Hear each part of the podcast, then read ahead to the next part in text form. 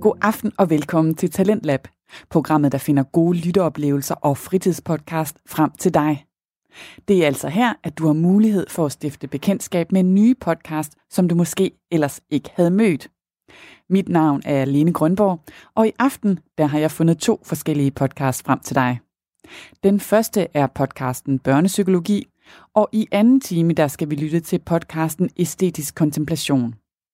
Men her i første time, der er det altså podcasten Børnepsykologi med Rasmus Alenkær, der er tidligere skolelærer og nu børnepsykolog.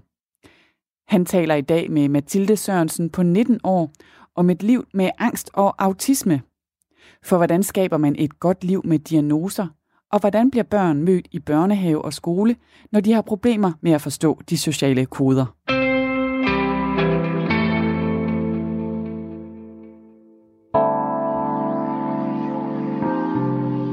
Til Børnepsykologi med Rasmus Alenkær. Hvordan er det at vokse op med angst? Hvordan er det samtidig at vokse op med autisme? Og kan man få et godt liv, selvom man har en psykiatrisk diagnose? Alt dette og meget mere skal vi tale nærmere om i denne udgave af samtalepodcasten Børnepsykologi. Mit navn er Rasmus Alenkær. Jeg er tidligere skolelærer, nu børnepsykolog og Ph.D. med speciale i børns trivsel og adfærd.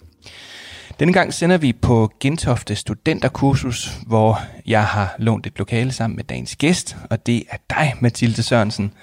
Måske bedre kendt i offentligheden under bloggernavnet Mit Liv med Angst og Autisme. Ja. Velkommen til. Tak. Det var godt, du kunne komme.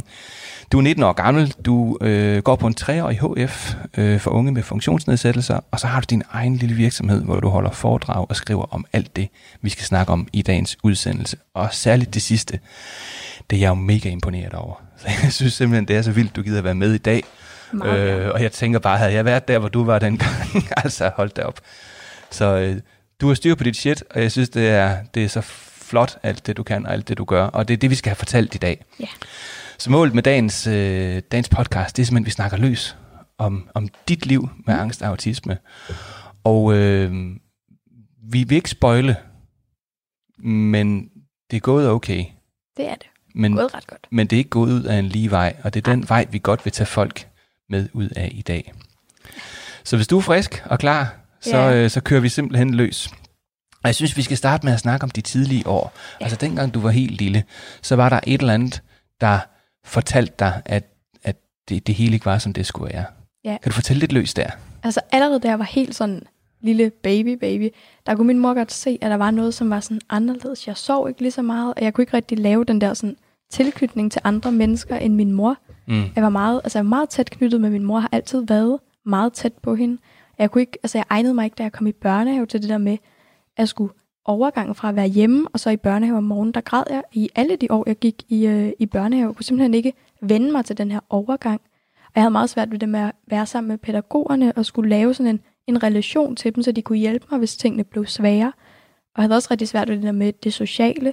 Jeg legede meget for mig selv, og jeg kunne godt lide det der rolleleje, hvor jeg kunne bestemme, hvad man sagde. Så jeg sagde jeg det her, og så sagde du det her. Det kunne man jo bare ikke med andre børn, for de ville jo også sige noget. Mm. Så jeg legede meget med mig selv, eller med min mor, hvor jeg sagde, og du siger det her, og så siger jeg det her. Ja. Ja. Så jeg ligesom vidste, hvad der skete. Og så holdt jeg mig, altså jeg var meget for mig selv, godt lide. Jeg har altid godt kunne lide at være mig selv, og sådan lege for mig selv, og bare være for mig selv. Så derfor kunne man jo godt se, at der var noget, som var anderledes i forhold til, hvordan andre børnehavebørn var.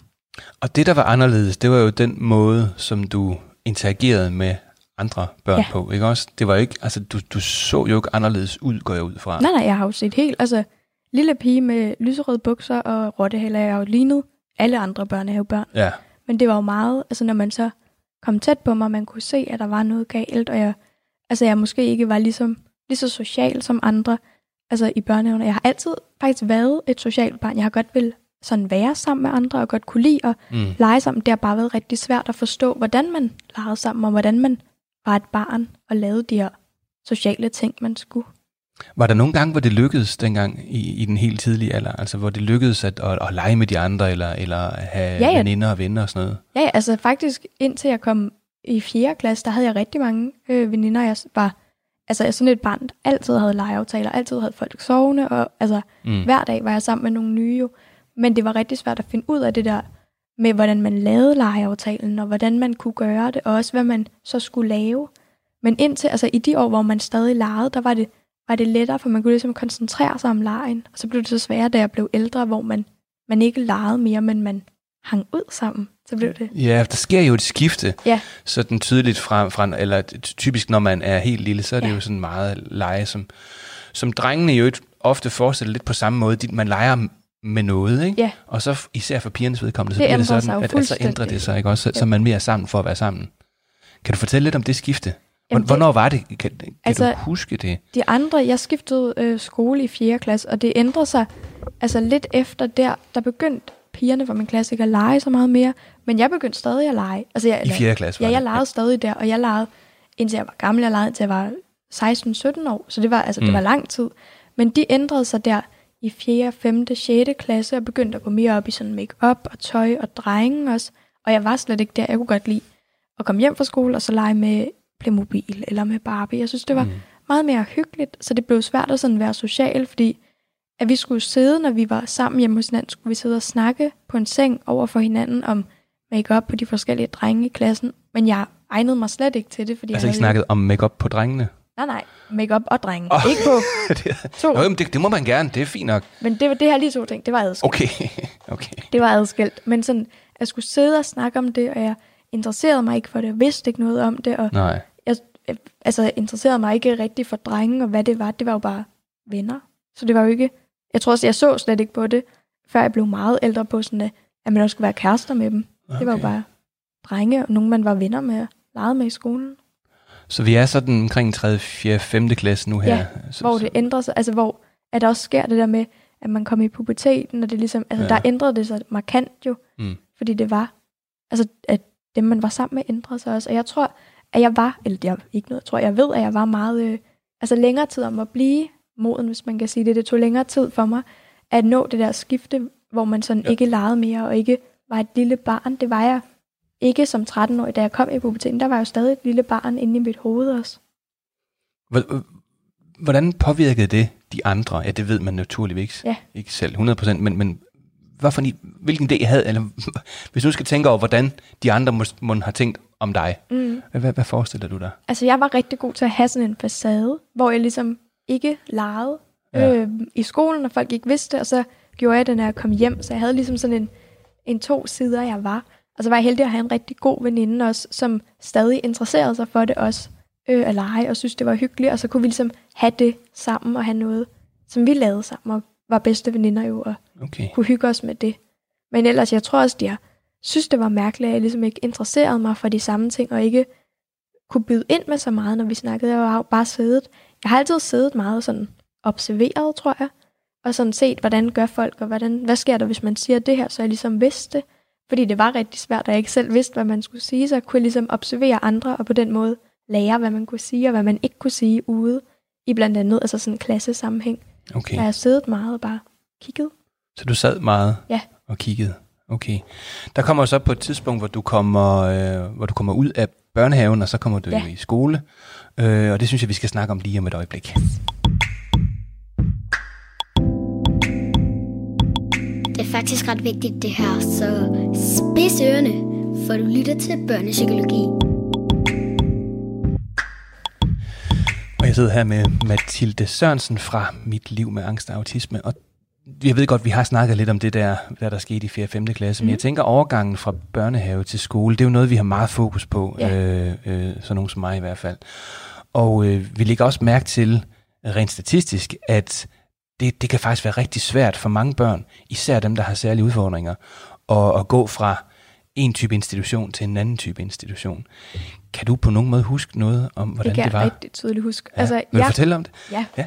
Altså, jeg var heldig, øh, var så heldig at være i en børnehave, hvor øh, de gjorde meget af at besøge min skole. Mm. Så de havde besøgt den, så jeg kendte, øh, kendte klassen, og jeg, kendte, jeg fik to lærere i 0. klasse. Altså, Ja. ja. 0. klasse er det bedste år, jeg har gået i skole. Er det rigtigt? Ja, det er det allerbedste, fordi vi havde to lærere, og der var kun de to, man skulle forholde sig til, og de var mega søde og meget sådan, havde meget struktur på tingene, og der var meget orden, og så synes jeg, det var skønt det der med, at man havde et fag, og så havde man legeteam, og et fag og legeteam, og så var det ligesom det.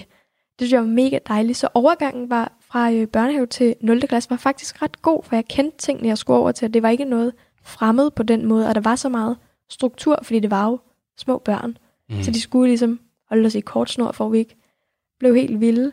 Men selvom at det var så godt sådan med strukturen i timerne, så blev det rigtig svært i pauserne. Fordi det sociale var jo i pauserne, Ja, det var. ja. Så det blev mega svært at sådan, hvordan man skulle gøre, hvordan man skulle lege med de andre i, øh, i pauserne, og hvad man legede. Var man ude, var man inde? Legede man altså sådan nogle lege udenfor, eller var man inde i et puderum? Det var, det var meget forvirrende. Også SFO-tiden var også øh, hæslig, fordi hvad gjorde man? Altså sådan, hvordan, hvordan var man? Jeg lavede rigtig mange perleplader øhm, i, hvad hedder det, 0. klasse og 1. klasse. Faktisk så meget, at jeg fik karantæne for det, fordi jeg tømte.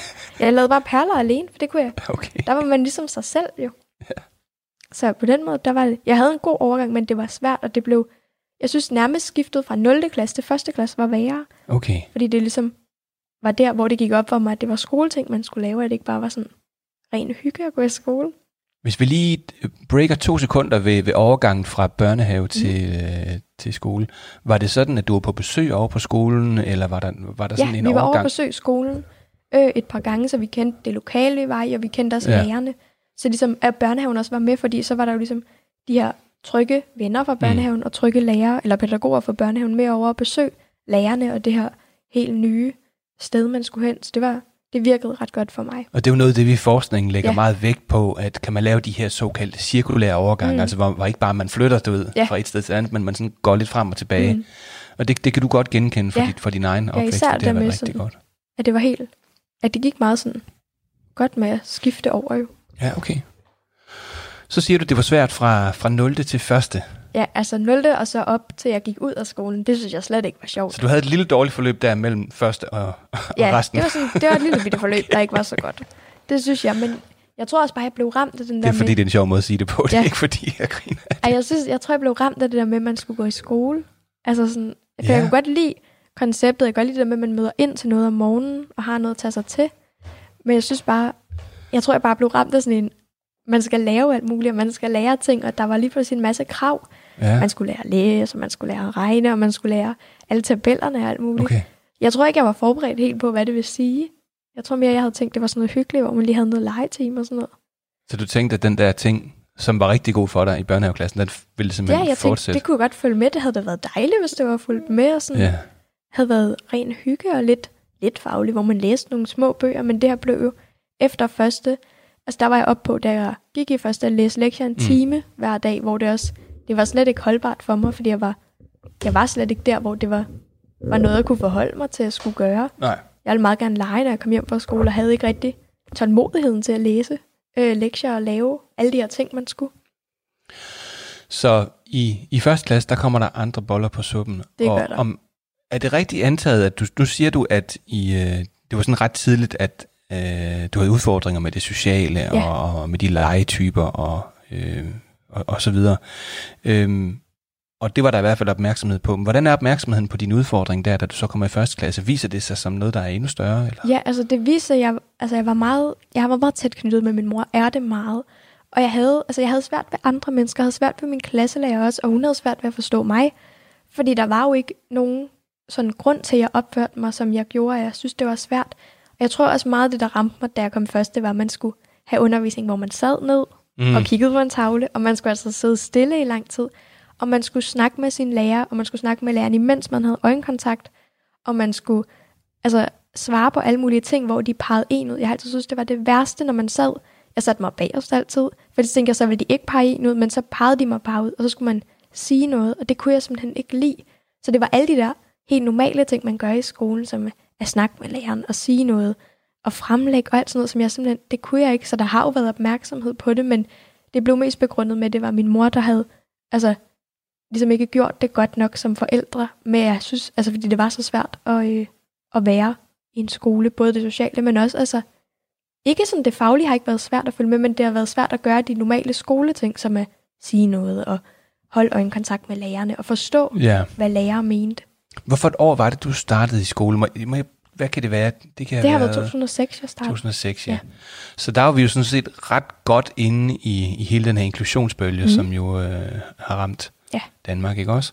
Øh, og den har du, kan man sige, den har du så været eksponeret for Mm. hele din tid. Og nu siger du meget interessant, jamen det var alle de der normale ting, man skulle gøre, men Ja. hvis man praktiserer inklusion, så er der jo ikke længere noget, der er normalt. Så er det normalt, at ting Ja. er anderledes, eller forskellige, eller i hvert fald er er, er, har- er, er, kan være på mange måder. Ikke? Øh, men alligevel så hører jeg dig sige, at du oplevede, der var faktisk... Øh, der var faktisk lidt den samme dagsorden alligevel, at man skulle stadigvæk gøre de samme Ja, ting. man skulle gøre. Der var mange altså sådan ting, som man skulle, og jeg har, Altså forventningerne til dig som Ja. elev var egentlig lidt den samme Ja, som til tror- alle de andre. jeg har altid ønske, at man kunne ligesom blive født med en håndbog til sådan livet. det synes jeg ville være mega dejligt, hvor der stod, når du går med skole, så er der ligesom det her med, Ja, folk forventer, at du kigger dem i øjnene, og de Ja. ja. forventer, at du vil sige noget, og de forventer, at du altså, godt kan finde ud af at, at lave legeaftaler selv, og godt kan finde ud af at snakke med de voksne.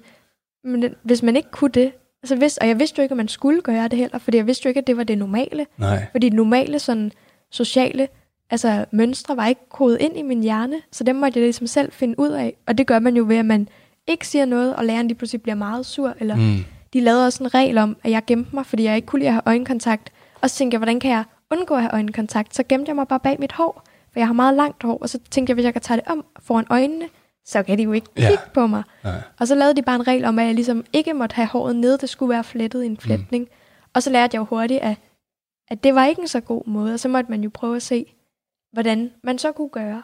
Men på, men på det her tidspunkt kommer der ikke nogen og siger, Mathilde, ved du hvad, jeg kan se det der med øjenkontakt, det, det er svært for dig. nej, der var ikke nogen Lad forståelse. os prøve at øve os i det, eller lad os, lad, os, lad os prøve at tage et første trin, hvordan du bare kan kigge Nej. lige op og kigge væk, eller sådan et eller andet. Det var der ikke nogen, der... Nej, der var ikke nogen, der lærte mig de der sådan... For man behøver jo ikke kigge folk i øjnene. Der er jo også en grænse, hvor man skal ikke sidde og stige folk ind i øjnene. men man kan ligesom gøre det. Det fandt jeg ud af senere. Man kunne ja. kigge sådan op i deres pande eller sådan noget, og ikke behøvede at stige ind i øjnene. Men der var ikke nogen, der ligesom... Altså tog mig i hånden og var sådan, du behøver ikke kigge folk i øjnene, og det, du kan godt altså, gøre det på en anden måde, så finde nogle strategier. Den var der ikke rigtig øh, nogen fra skolen, der gjorde. Og jeg tror bare, at de synes, de begrundede lidt med, at jeg var lidt dårligt opdraget, og ikke rigtig ville altså sådan gøre Mm. det. Det var fordi, jeg ikke ville, og det var jo faktisk, fordi jeg ikke kunne gøre det. Og jeg ikke kunne se, hvordan man skulle gøre det, uden at jeg synes, det var mega ubehageligt.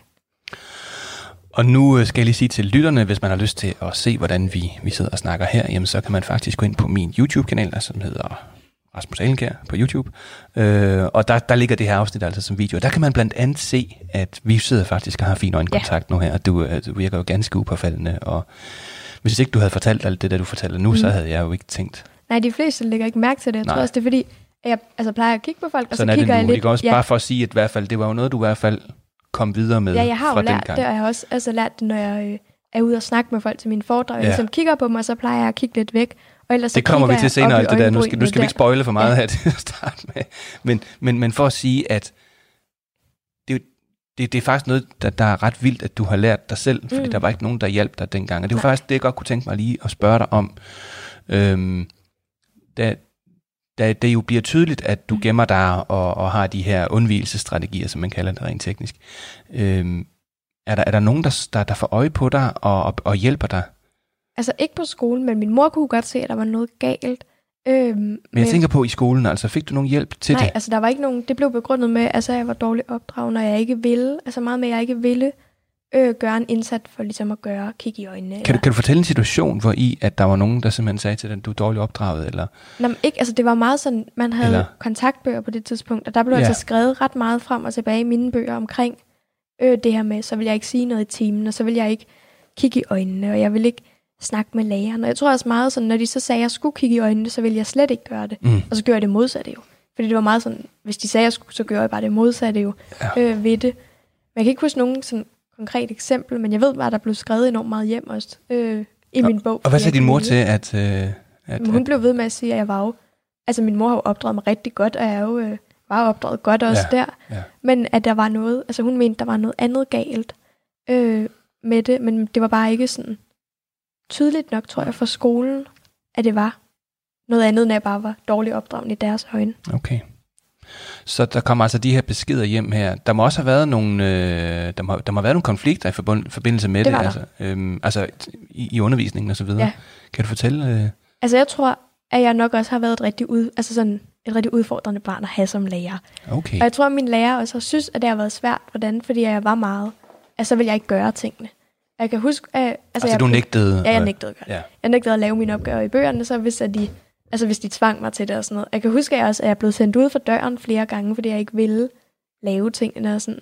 Så jeg tænker også, at jeg har været altså, udfordrende at have som øh, hvad hedder det, elev i en skoleklasse, fordi jeg, jeg var anderledes på nogle punkter og ikke kunne finde ud af det, men ikke der, hvis man havde vidst, at det var, fordi jeg havde en autisme-diagnose eller noget, så kunne man ligesom have sagt, det var derfor, så kunne man have hjulpet mig. Men det vidste man jo ikke der, så jeg var jo bare Mathilde, der bare gjorde altså, alt andet. Jeg var totalt modsat af, hvad man skulle. Og nu linker du meget fint til det afsnit, som vi også har her i børnepodcasten, der handler om straf og belønning. Og Mhm. der snakkede vi blandt andet om det der med at blive smidt ud af døren. Hvordan, Ja. hvordan, hvordan havde du det med at blive smidt ud af døren? Altså for det første er det jo flovt. Det er flovt Uden for at sådan- døren hedder det. Ja. Ikke ud af døren. Det er jo døren. flovt at sådan komme ud for døren, fordi folk ved, altså det er jo ikke inden pausen, at man gør det jo i timen, at man simpelthen bliver sendt ud, fordi man Ja. larmer eller ikke kan ja. være derinde, fordi man forstyrrer. Så det er jo rigtig flovt at blive taget ud for døren, og det er jo også altså lidt skamfuldt her også. Men også det der med, at jeg følte mig ikke forstået. De forstod ikke, at hvorfor jeg ikke gjorde det. Det var jo ikke fordi, jeg havde jo aldrig haft en intention om at være altså uopdragende eller gøre noget. Nej. Jeg ville jo ikke gøre noget, så jeg, Nej. nogle voksne blev sure på mig. Jeg ville jo gerne gå i skole. Det var bare mega svært for mig. Så det var jo ikke, fordi jeg ville være uopdragende over for dem. Så det kunne godt være, at du havde en oplevelse af, at det var uretfærdigt og så videre. Ja. Øh, modsat dengang jeg gik i skolen, og jeg blev spændt uden for døren, det gjorde jeg også nogle gange helt klart. Der, der, der synes jeg, at måske den var fair nok. Ja. Altså, jeg synes, det her, det var lidt... Det var ikke på sin plads, men okay. det har nok også været det, de kunne gøre, fordi hvad, hvis man ikke ved, hvad det var, hvis de ikke havde strategierne ja. til at kunne hjælpe mig, hvordan skal man så hjælpe et barn? til- Og hvis man forstyrrer undervisningen, så må det jo være det løsningen er, at man lige kommer ud for døren.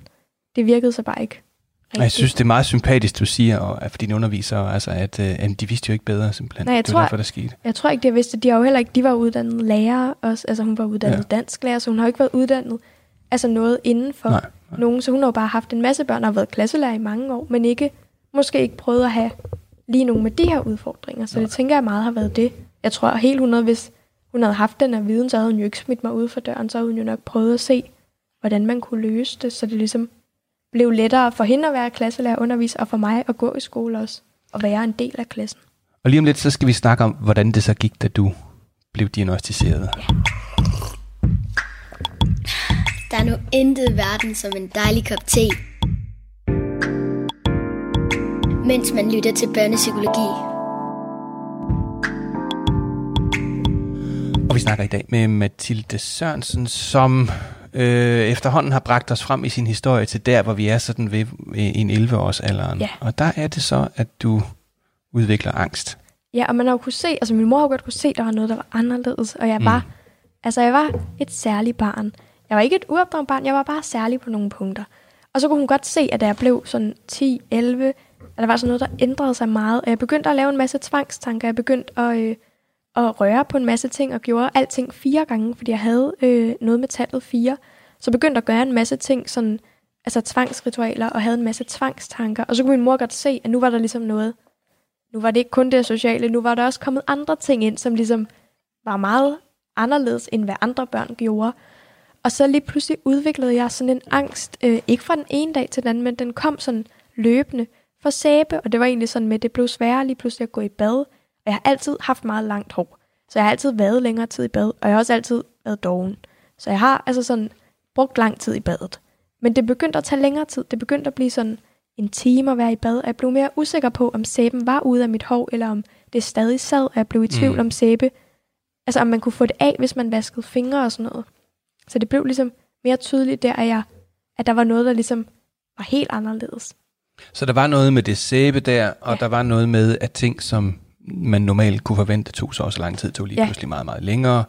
Øh, og så, øh, hvordan kommer I så videre i, i, i det diagnoseforløb? Jamen det sker så? ved, at jeg, da jeg var 11, blev rigtig syg. Altså det, blev, det tog mere og mere tid, og badet begyndte at tage lang tid, og det begyndte at tage en time, og så, for jeg lavede rigtig mange ritualer, hvor jeg gjorde alting i badet fire gange, mm. og særligt med at skylle mit hår. Og efter jeg så havde gjort det fire gange et bad, så blev jeg nødt til at gøre det flere gange næste bad, og flere gange, og så endte det faktisk med, at mit bad tog fem timer under vandet i bruseren. Altså, og Du har stået ind under vandet Ja, i fem under- timer. imens. Det må have Øh, været fuldstændig kogt, altså. Det var, nej, vi har meget, sådan meget lille vandbeholder. Den er kun til 20 minutter derhjemme. Så det nåede jo at være koldt vandet, men jeg kunne ikke mærke det, fordi der var ligesom så meget adrenalin i min krop, fordi jeg var så sikker på, at sæben okay. var i mit hår, så jeg blev ved med at skylle og kunne ikke mærke, at det var koldt. Øhm, så min mor kunne ligesom godt se, at da det begyndte at tage fem timer at gå i bad, så var der noget, der var rigtig forkert, og det var jo slet ikke Mm. normalt. Og så blev jeg, øh, kom jeg ind på børnepsykiatrisk afdeling, hvor jeg faktisk blev indlagt, og så blev jeg også udredt, og jeg fik en autisme-diagnose, og så fik jeg OCD og ADHD også. Og det, det var, da du var omkring 13 år, Ja, der var jeg omkring Så der må 13. være sket altså, en udvikling mellem fra 11 til, eller Ja, mellem og 11 der og 13 sker- års alderen. Altså det var mere med sådan, der forværves det her sæbeangst bare. Det startede ikke, det var jo ikke sådan, at jeg ikke kunne gå i bad fra den ene dag til den anden. Det var mere med, badet tog en halv time, en time, en og en halv time, Mm. to timer. Og så blev det ligesom, og så begyndte jeg at undgå sæbe mere, fordi jeg tænkte, at jeg var, altså jeg vidste, har altid vidst, at man ikke døde, hvis man fik sæbe på sig. Det var ikke farligt på nogen måde. Jeg kunne bare ikke lide at få det på mig. Jeg kunne simpelthen ikke lide at få det på hænderne eller i håret, for så troede jeg, at det ikke kunne komme af igen. Så jeg var meget sikker på, at hvis man fik det på sig, så kunne det ikke komme af. Og jeg troede også, man kunne overføre det. Så hvis jeg havde øhm, rørt ved noget sæbe, og så rørt ved min trøje for eksempel, eller min computer, så kunne det aldrig komme af igen. Så det var det, jeg var meget sikker på. Og så begyndte jeg ligesom at undgå sæbe mere og mere. Jeg begyndte at øhm, jamen, altså gå væk fra øh, at vaske fingre og gå en bue udenom der, hvor der var sæbe i butikker, og jeg begyndte at altså, ikke Så det udviklede fingre. sig bare til at blive sådan begyndte ligesom mere og mere at irrationelt. kuppe mere og mere Ja. ja. mit liv, og Ja. ja. blev mere og mere sådan er et godt ord at fra at sige. gået Ja. til at være et helt normalt barn, der jeg var lang tid i bad, men det var også fordi, jeg bare stod og lavede alle mulige andre ting Ja, og kiggede ja. på sæbeflaskerne. Så var det ligesom til, at jeg faktisk fyldte tiden ud i badet med at lave øh, ritualer og skylle på særlige måder, og det hæmmede mig jo så meget her i 11, at jeg faktisk at jeg kunne ikke gå i skole mere. Det var også der, hvor vi vidste, at det var ikke bare noget, som lige blussede op, altså en lille sådan ting, jeg var lidt bange for. Det var faktisk en rigtig angst, fordi den kuppede øh, hele mit liv, og jeg kunne ikke gå i skole, for jeg kunne ikke være i nogen steder, hvor der var sæbe. Jeg kunne ikke rigtig være sammen med andre børn, fordi det var lidt sådan svært med, kunne de finde på noget med sæbe, kunne de ikke? Og der kunne vi jo godt se, at det var en angst, fordi den gik ind og greb så meget ind i hele mit liv i forhold til altså alt andet. Og det er jo det, som øh, blandt andet øh, psykolog Marie Tolstrup taler om i, i børnepsykologis afsnit om angst, som, mm. Øh, som har været før det her afsnit her. Og, og, og, og netop talte vi også om i det afsnit, at øh, ja, man kan jo godt have et eller andet med sæbe, eller en mm. eller anden Mm. ting, og det, der, der er så meget af den slags. Øhm, behøver ikke være med sæbe, kan være med alt muligt andet. Ja. Men, men for dig, der udvikler det sig derhen, hvor det faktisk forhindrer dig i Ja, det forhindrede at gøre det, du gerne vil gøre. gøre det, også? gerne ville. Lad, lad os lige spole lidt frem til, til, til, til der, hvor du så kommer på, øh, bliver indlagt. Ja.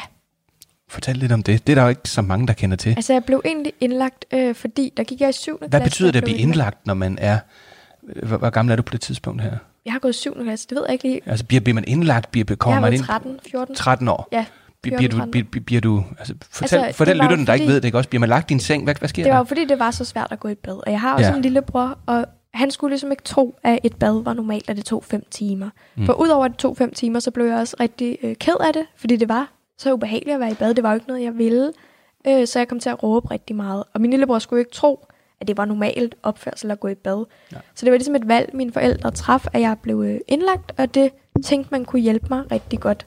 Så jeg blev indlagt af min mor og far, fordi jeg var jo kun, jeg har været 13 år, øh, blev nok 13, da jeg var indlagt, at jeg skulle jo ikke altså være indlagt alene. Så min mor og far var indlagt på skift med mig, så min mor en dag, og min far en anden dag. Så boede I deroppe simpelthen? Ja, altså jeg fik et lille værelse, hvor var en seng, eller der var to senge, jo en til min mor og en til mig, og så Ja. var der et lille skrivebord og et skab. Og så fik jeg faktisk lov at have noget af mit legetøj med. Jeg havde et lille dukhus med os, og nogle dukker med, så der ligesom. Mm. var noget af mit eget. Og så havde man jo egentlig, man fik en hverdag, hvor der var sådan en meget stor tavle, hvor man om morgenen stod op, og så var der morgenmad, og så kunne man, enten var man i skole om sådan formiddagen, og så var der frokost, og ellers var man i skole efter frokost. Og så det var ligesom det, man var. Og så skulle man finde ud af at fylde tiden ud, og det var det, jeg synes var sværest, fordi det var meget sådan, hvis man sagde efter morgenmad, der vil jeg gerne være på mit værelse indtil, øh, altså om en time, så var man på sit værelse. Og det synes jeg var meget svært, det der med, hvad nu hvis man ikke vil være på sit værelse i en hel time, men kun 45 minutter, Ja. så skulle man ligesom være der, så de vidste, hvor man var.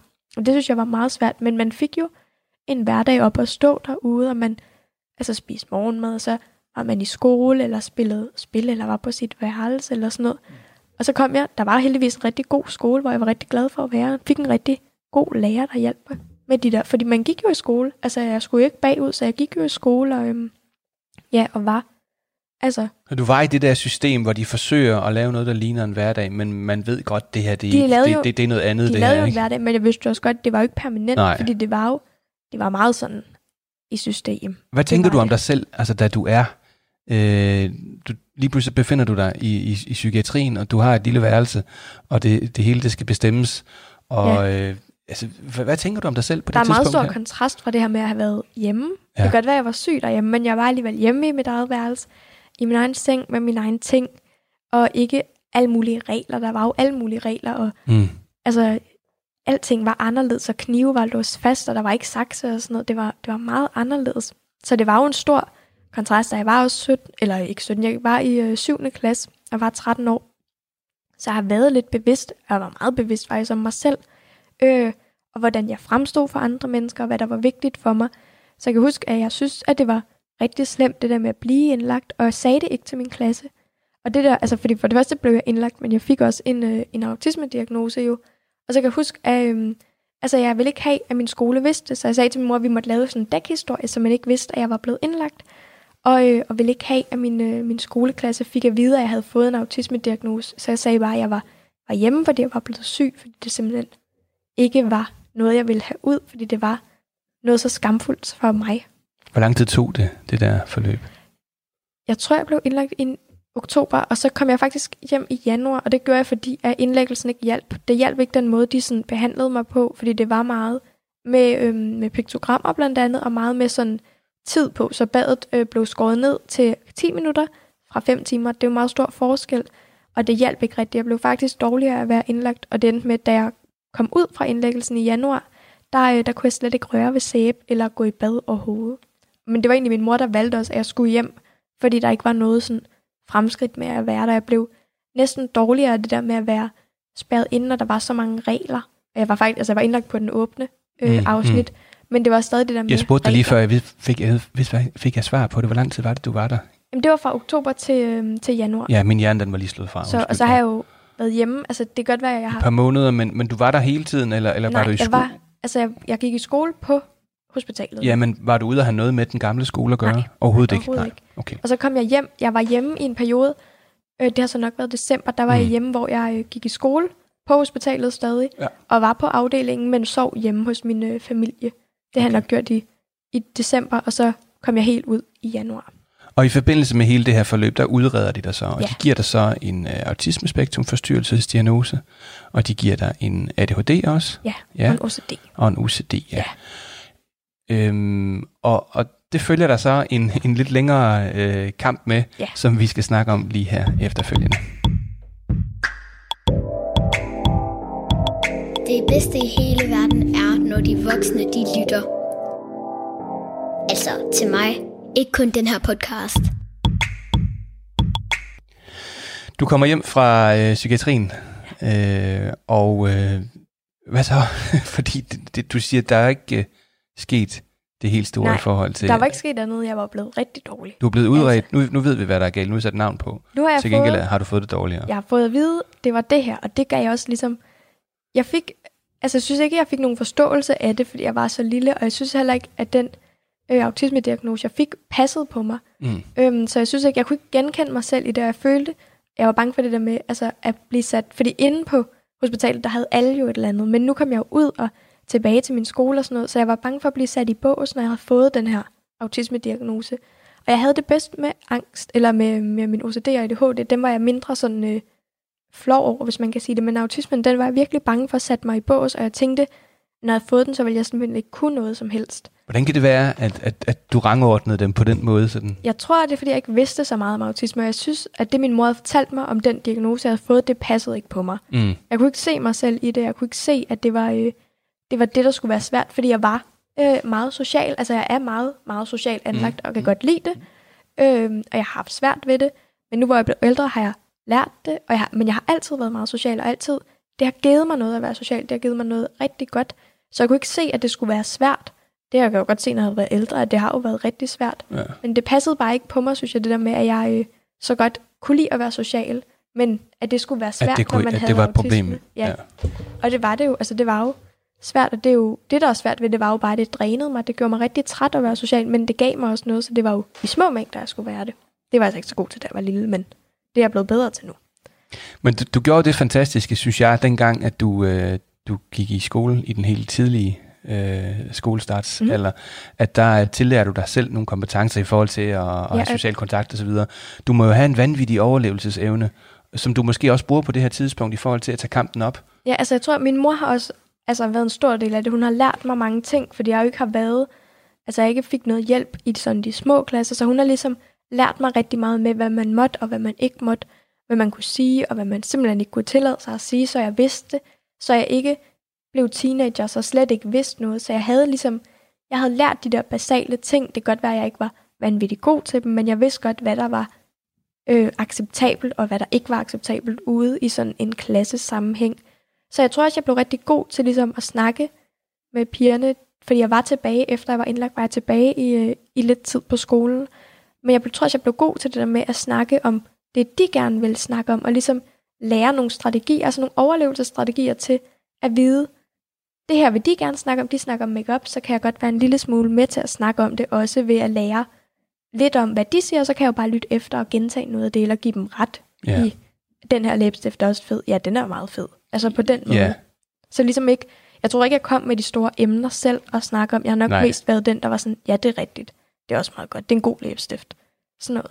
Og jeg har talt med mange unge også i forbindelse med sådan noget her, og, og det er altså, det er virkelig mærkeligt. Ja. Øhm, og faktisk vil jeg sige, det er ikke så mærkeligt for mig, fordi altså, jeg, jeg går ikke med makeup og den slags. Jeg ved faktisk overhovedet noget om det.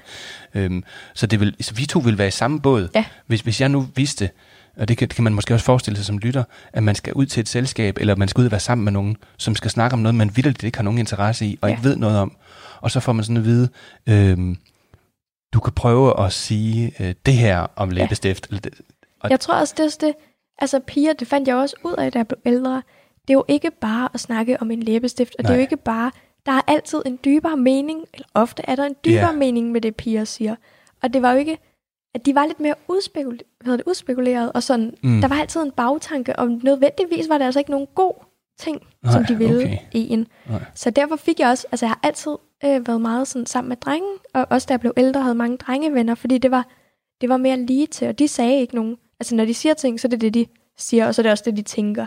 Så det var ligesom, det virkede meget bedre, for det var også sådan, jeg gjorde, jeg sagde også tingene, og jeg gør det stadig nogle gange, hvor jeg siger ting, hvor jeg så ikke tænker over dem rigtigt. Mm. Men piger, det var som om, de tænkte mere over det. Der var ligesom en bagtanke ved det hele, som man skulle læse mellem linjerne. Det var jeg bare mega dårligt til jo. Ja, okay. Det er heller ikke nemt. Altså, jeg, jeg kan sige som voksen, det fortsætter mange år frem endnu.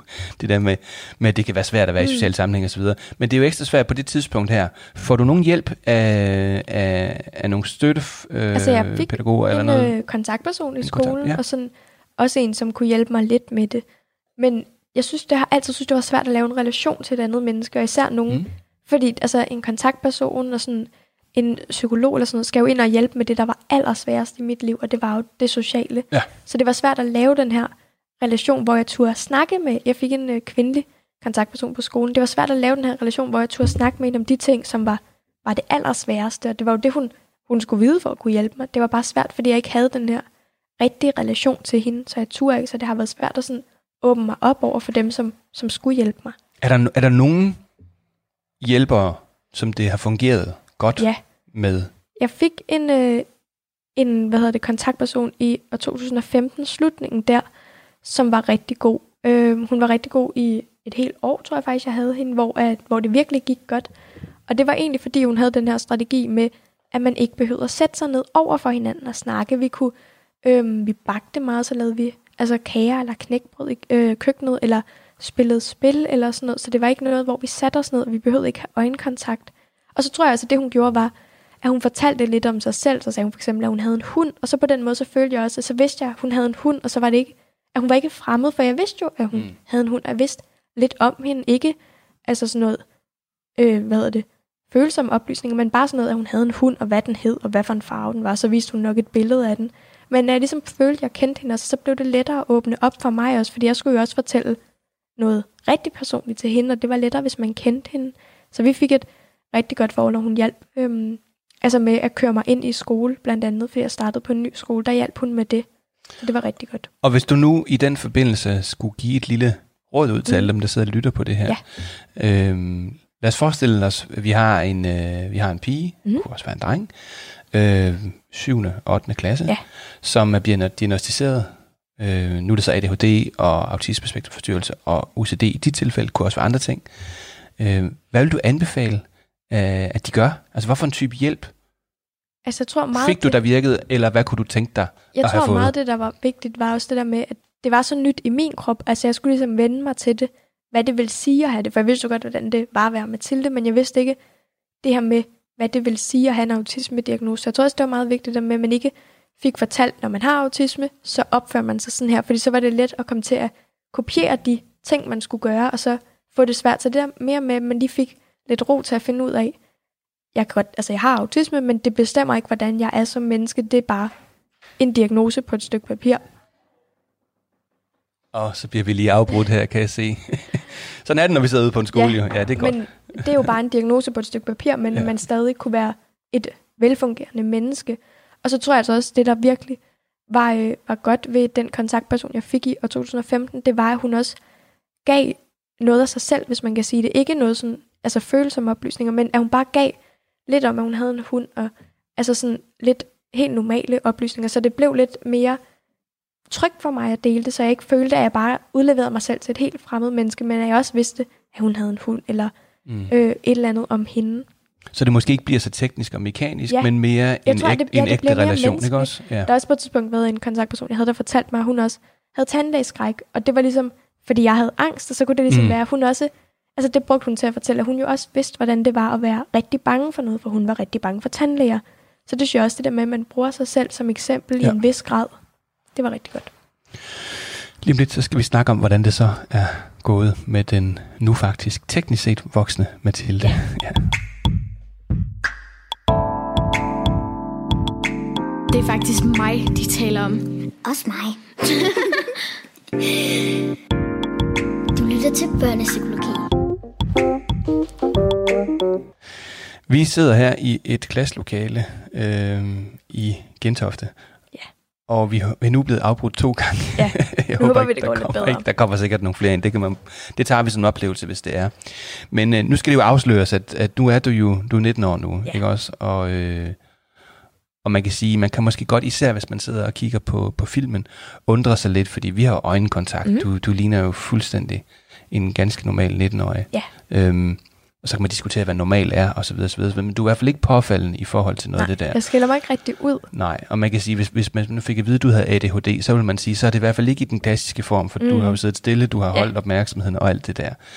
Øhm, det er min tanke, at, at du måske også har øvet dig lidt i at kompensere for nogle af de udfordringer, ja, det tror jeg du har. Også, har. Øh, kan du fortælle lidt om, hvordan du kompenserer? Altså man kan sige, altså jeg synes, jeg har jo både, nu har jeg en autisme-diagnose, og jeg har GUA, og så har jeg angst, OCD, ADHD og spiseforstyrrelse. Og GUA, det betyder? Gennemgribende udviklingsforstyrrelse ja. anden. Og jeg vil sige, at den diagnose, jeg stadig er dårligst til sådan at forstå helt, det er nok min autisme. Ja. Øh, men ellers så er jeg blevet god til det der med, jeg kan godt koncentrere mig, selvom jeg har ADHD. Det kan jeg faktisk godt. Jeg kan godt koncentrere mig, hvis det er noget, jeg godt vil. Jeg synes, at sådan noget her, vi laver, er rigtig spændende. Okay. Jeg synes, matematik er mindre spændende, så der falder jeg sandsynligvis fra. Men jeg synes, altså jeg kan godt koncentrere mig i skolen, hvis det er noget, jeg rigtig gerne vil. Jeg har også fundet ud af, at hvis man skriver noter på papir, så er det lettere øh, at holde koncentrationen. Og på den måde har jeg ligesom fundet nogle sådan gode måder, som jeg ved, at man kan, øh, kan komme igennem. For eksempel en skoledag på, når man har ADHD, uden at det gør, jeg slet ikke følger med. Og nu med de der relationer, du har snakket om, mm. lad, lad os prøve at bruge os selv som eksempel, ja. fordi vi to, vi har faktisk ikke mødt hinanden før. Nej. Vi har skrevet lidt sammen, mm. øh, og du har fået plads på min blog også, for jeg, jeg ja. er bare så mega imponeret over alt det, du går og laver, så jeg har boostet dig lidt, ikke? Ja. Øh, men vi har aldrig mødt hinanden, vi har aldrig snakket sammen, vi har skrevet lidt sammen. Øh, hvordan gør du, når du møder en fremmed som mig, og virker jeg godt for dig? Jeg tror, altså, det er meget sådan, nu ved jeg, at du også har noget viden jo inden for området, en okay. del viden. Ja. Så jeg tror altså, det er det med, at man ved, at personen ved noget om det, og ikke ja, tænker noget. Jeg tror også, at det er blevet bedre, når jeg er blevet ældre. Jeg er blevet bedre til at snakke med folk, også igennem mit Men arbejde. Lige, du, der er en, du møder en, der ved noget. Ja. Hvad, hvad gør det så ved dig, at du tænker... Jeg tror bare, at man er mere tryg, og man ved, altså sådan, at personen godt ved, hvad der kan være svært. Okay. Ikke hvad der er svært for mig, men bare hvad der kan være svært. Og okay. også meget det der med, at man ikke... Altså, der er jo ikke nogen, det er jo også gået op for mig nu, der er jo ikke nogen, der tænker noget om en, fordi man siger, at man har autisme. Og det troede jeg i starten, at der var nogen, der ville tænke om, okay. men der er jo ikke nogen, der tænker noget. Så det er meget det, jeg bare... Jeg, altså, jeg tror bare, jeg tager det meget sådan... Det er jo bare en, man møder, og så altså, det er jo sådan. Så det kan godt hjælpe lidt, det, det der med, at man ved noget, og det er jo ja. godt, et godt redskab, vi kan give videre. Altså hvis man har at gøre med nogen, der mm. måske har nogle talleforudsætninger, så tjek lidt op på, hvad det handler om. Ja, jeg også? synes også, det er lettere sådan, ja. at, altså vi har skrevet sammen omkring det jo, og jeg, jeg ved godt, jeg vidste, hvordan du så ud, så det var lettere okay. sådan. Jeg synes nogle gange, når jeg kommer ud, hvis man skal snakke med en, som man slet ikke ved, hvordan ser ud eller noget, ja. så kan det godt være lidt sværere. hvordan man ligesom gør det. Men så tror jeg også bare, at jeg er blevet bedre til nu, når jeg er blevet ældre, til bare at være sådan, jeg ved, at når man møder nogen første gang, så giver man dem hånden, og så siger man hej og sådan. Mm. Så ligesom, Så du får sat det lidt i system ja, og jeg, jeg, lært, har fået, hvordan... jeg har fået det sat i system, hvordan man gør tingene, ja. og brugt rigtig lang tid på at finde ud af, især med min familie, sådan, hvem for min familie krammer man, giver man hånden til sin familie, hvad gør man egentlig? For det var der heller ikke lige nogen håndbog til, hvordan man gjorde, så det har jeg også brugt, brugt lang tid på at finde ud af, for der kan jo også være nogen i ens familie, ens øh, græn, græn onkel, som man måske ikke krammer, som man giver hånden, så det der med, det var svært, for man kunne heller ikke sige, at alle fra ens familie krammede man. Må jeg spørge om noget? Mm. Er du opmærksom på, at det der, det har jo ikke specielt noget med autisme at gøre? Ja, Det ved du Det godt, fordi, fordi det, det, det er jo bare noget, alle, altså især, alle, alle prøver på at finde ud af de alle der... tænker på, altså det er Ja. jo altid noget, men jeg tror, at mange er lidt nervøse, hvis man skal møde nogen. Ja. Giver man hånden? Hvad gør man? Hvad gør man? Men, Men mit spørgsmål er, tænker du så, at fordi du, du har skulle sådan systematisere lidt, så er det nok, fordi du har autisme? Eller, nej, jeg eller, tænker meget, at det her også bare helt, altså sådan menneskelige ting, Okay, som er svært, ja. og det er ikke, altså jeg begrunder ikke, jeg begrunder det med, at jeg bliver ofte, jeg kan rigtig godt lide at være social, jeg bliver træt af det, det ved jeg, fordi at jeg har Mm. autisme, og at jeg ikke kan være social lige så lang tid, som andre kan. En Og skoledag, det er fordi, at man skal bruge ud. mere energi ja, på... at jeg bruger mere energi på at tyde andre mennesker. Ja. Men jeg ved også godt, at altså, der er helt sådan nogle ting med, jeg synes, det er svært. Krammer man folk, giver man hånden. Hvad siger man i netto til nogen? Altså, sådan noget. Hvad siger man, hvis man støder på en gammel skolekammerat i netto? Sådan noget. Mm. Men det er der jo rigtig mange mennesker. Det er jo ikke, fordi jeg har autisme. Det er jo ikke noget særligt. Det er jo bare menneskeligt, at man kan synes, det er svært. Det synes mine forældre sikkert også Ja, er det er et studie i sig selv. Det er jo bare, Og nogen løber rundt, og så vil man ikke møde hinanden, Ja. når man gør sådan, og det er sådan... ja, men de Det, det kan være akavet, ikke også? Du har jo, øh, du har jo gjort noget ved det, ikke? Mhm. Altså man kan sige, dit, dit fritidsjob som, øh, som 19-årig, det er at tage ud og holde foredrag. Ja. Det er jo, det er jo ret fantastisk. Det er et ret godt job. at Hvordan kom du ind i det der med at, at, øh, at gøre det? Det var egentlig... Fordi øhm, det, det må vel være lige præcis det, som din autismespektrumforstyrrelsesdiagnose siger. Det, det skal vi ikke. Ja, altså ud og det, nej, det fremmede. virker jo mærkeligt øh, Ja. på det. Men det var egentlig fordi, det er faktisk helt tilbage til år 2016, da jeg var øhm, syg af angst stadig. Så brugte jeg meget det her med at skrive som sådan terapi, og det hjalp mig rigtig meget. Mhm. Og så spurgte min mor, om jeg ikke skulle oprette en blog, og så gjorde jeg det egentlig, og begyndte at skrive lidt. Og så, øhm, Altså du skrev til dig selv til at starte med? ja, jeg skrev faktisk øh, opslag på, fordi min blog er på Facebook, så skrev jeg opslag ud, men det var mere sådan, hvor jeg bare beskrev, hvordan det var at leve med angst, hvordan Ja. et angstanfald var, og alt sådan nogle altså helt normale ting, og der var jo ikke nogen, der læste dem, fordi der var jo ingen, der vidste, hvem jeg var. Jeg havde bare oprettet noget side, hvor det var ligesom, det var ikke en dagbog, det var mere offentligt, så jeg, man skulle tænke lidt mere over, hvad man skrev, og det synes jeg Okay. virkede ret godt. Og så, altså, da jeg blev øh, rask i øh, år 2017, så var der en psykolog, der spurgte, om jeg ikke Og ville når du holde siger et foredrag. rask, hvad betyder det, at du blev rask? Altså, Rask af angst. Øh, der fik Okay. jeg ligesom, jeg fik det så meget bedre. var væk der. Ja, jeg fik Ja. det så meget bedre, at jeg faktisk skulle gå i bad med sæbe, og jeg kunne vaske fingre med sæbe, og ligesom få det her normale ungdomsliv igen, og få, at det hæmmede ikke mit liv på nogen måde mere. Så var der en psykolog, der spurgte, om jeg ville holde et foredrag med hende, og så sagde jeg, at det vil jeg gerne. Jeg vil gerne fortælle lidt om den her rejse. Det, øhm, det var et foredrag, der hed Mit liv med angst og autisme, som handler om de tidlige år og skolen, altså det, jeg har fortalt, og så Mm. min angst og hvordan jeg blev rask. Og det sagde jeg, at det ville jeg gerne holde. Og så da jeg holdt det, så synes jeg egentlig, det var, øh, det var grænseoverskridende at fortælle så mange mennesker om mit liv. Men det var også rigtig godt, og det var noget, jeg øhm, at ligesom gav mig blod på tanden efter at fortsætte. Og så begyndte jeg at jeg blive mere aktiv på min blog, og flere og flere begyndte at spørge, kan man booke dig, kan man få dig ud? Og så sagde jeg, ja, det kan man godt, og så begyndte jeg ligesom at, at tage ud og fortælle lidt hist og pist omkring det, og så endte det jo med, at det var noget, jeg kunne leve af. Det er blevet noget af en succes, og du holder jo rigtig Ja. mange foredrag. Øh, og, og, hvordan er det øh, at, at være ude? Hvordan møder folk dig? Altså, jeg synes, jeg elsker at holde foredrag. Det hvis man, altså, nu vil jeg rigtig gerne have, have hue på, men hvis man ikke behøvede at få, eller hvis det ikke var vigtigt for mig at få så hue på, studenterhue, ikke Ja, også? studenterhue på. Ja. Men øh, hvis det ikke var så vigtigt for mig at få øh, studenterhue på, så vil jeg ikke gå i skole, så vil jeg hellere bare holde foredrag, for det er det bedste at lave. Mm. Og jeg synes, det er det hyggeligste at komme ud og møde folk, fordi det er jo ofte er nogen, som enten arbejder med børn med, med de diagnoser, jeg har, eller er nogen, der har forældre, eller også børn og unge selv, og det synes jeg er mega hyggeligt at få lov at møde og se. For det første så kan jeg hele tiden blive ved med at se, at der er faktisk enormt mange, der minder om mig på mange punkter, men de også kan se, at der er faktisk et andet menneske, som minder om dem. Og jeg møder rigtig mange børn, som ligesom mig har haft en slem angst, eller er i et slemt angstforløb. Og så kan de ligesom se, at man godt kan komme ud, og man godt kan, kan komme videre i, øh, i livet, efter at have været så syg af angst. Så det synes jeg, det er meget givende. Og det er jo så ikke kun angst, som, som, som har været et problem. Det kan, Nej. man kan sige, det er så også nogle andre ting. Og, Ja. man, og man kan sige, at din autismespektrumforstyrrelse, den, den er der jo stadigvæk. Den kan jeg jo leve med. Ja. Øh, og angsten er der faktisk. Altså, Det er også et grundvilkår. Det jeg faktisk vil undskyld, jeg afbryder, det jeg vil sige med det, det er, at, at det er en væsentlig pointe, du også kommer med, Mm. mm. eller, eller som i hvert fald i talsætter nu, at det kan godt være, at man har en, øh, en diagnose, men det er ikke noget, der er statisk, det er noget, der udvikler sig, Mm. mm. og der er en masse muligheder, selvom at, Ja. at, øh, at man får en diagnose. Hvad skal fremtiden bringe?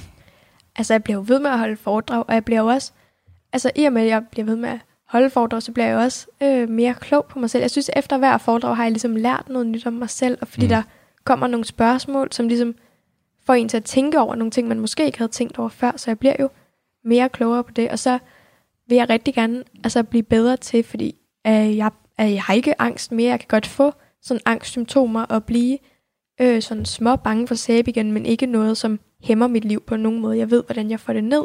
Men det, der fylder, det er primært, øh, er jeg rigtig dårlig til det med at forstå mig selv. Altså, sådan, jeg kan godt forstå mig selv, og sådan, men jeg er dårlig til at føre tingene ud i livet, hvis man kan sige det. Så jeg er dårlig til at passe på mig selv nok øh, med hensyn til min autisme.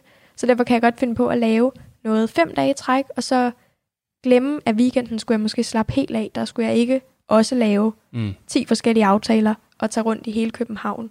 Så det med at blive bedre til at vide, man kan måske lave tre foredrag på en uge, og så skal man have weekenden, hvor man slapper af, fordi Ja. ja. man også går i skole. Så det der med at lære sig selv bedre at kende, det, øhm, det er noget, jeg regner med at blive stærkt bedre til. Jeg bliver det jo hele tiden, for jeg lærer det jo på egen krop. Jeg kan se, hvis jeg er ude fem gange på en uge og holde foredrag, så er Mm. weekenden rigtig hård, og det er rigtig hårdt at skulle op i Ja. skole. Ja. Så det der med at lære sig selv bedre at kende.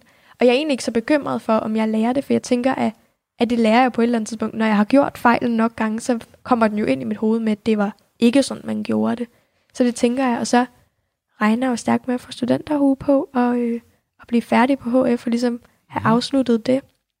Og det var egentlig ikke så meget det her med at gå i skole, der var vigtigt for mig, men det var vigtigt for mig at få, altså at få min hue på, så jeg kan vise, at man faktisk godt kan, kan tage en uddannelse, selvom man har været syg, og jeg har været fraværende i skolen, og at man, det skal ikke være en betydning, at man har så mange diagnoser, som jeg har. Man kan faktisk godt få en uddannelse og få hue på at komme videre i, øh, i, hvad hedder det, i livet og få en god, altså et godt liv.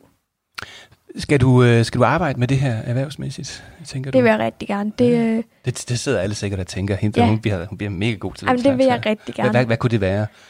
Altså, jeg vil rigtig gerne have været psykolog, men jeg tror også, det er gået op for mig, at det tager så lang tid at blive psykolog, så jeg skal lige se, om jeg sådan kan klare det Ja. øh, med at læse og sådan noget. Men ellers, altså, jeg skal helt klart arbejde med, med børn. Det er der ingen tvivl om, at jeg skal blive ved med at, hvad hedder det, at holde foredrag. Jeg vil rigtig gerne skrive nogle bøger om, om det også. Og så Mhm. gerne ud, jeg vil gerne ud og lære mere, fordi man kan sige, jeg har jo lært alt det, jeg kan snakke ud fra i mine foredrag. Nu det er jo på mine erfaringer.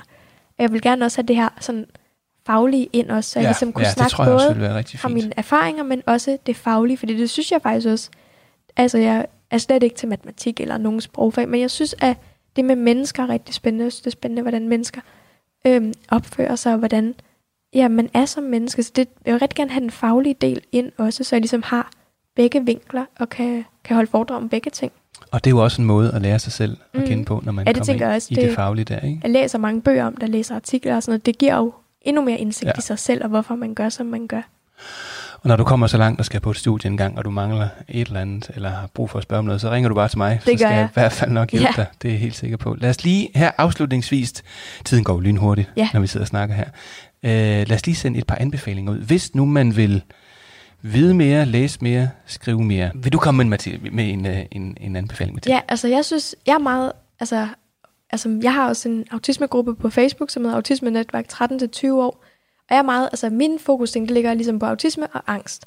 Så mit, det er nok Forening for Børn med Angst, fordi jeg synes, de laver noget rigtig godt. Jeg synes, de har mange gode, altså sådan, de holder en masse gode foredrag og laver en masse godt sådan oplysningsarbejde om, hvad angst er.